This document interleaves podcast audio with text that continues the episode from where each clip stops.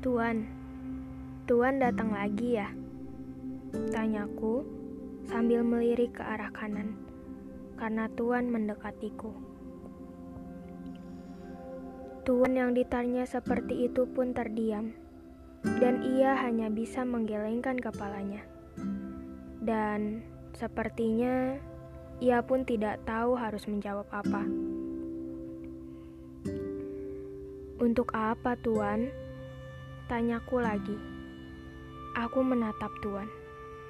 Teduh sekali matanya. Tetapi sayangnya dia membisu. Aku menghembuskan napas sejenak, seraya menunduk ke bawah. Karena sebentar lagi akan ada hujan dalam pelupuk mata. Dan benar, pernah sedari tadi kujaga lalu hancur seketika. Air mata perlahan turun melalui celah pada mata indahnya itu. Pasti Tuhan hanya ingin melihat orang-orang yang telah pergi, kan? Lantas, Tuhan pulang.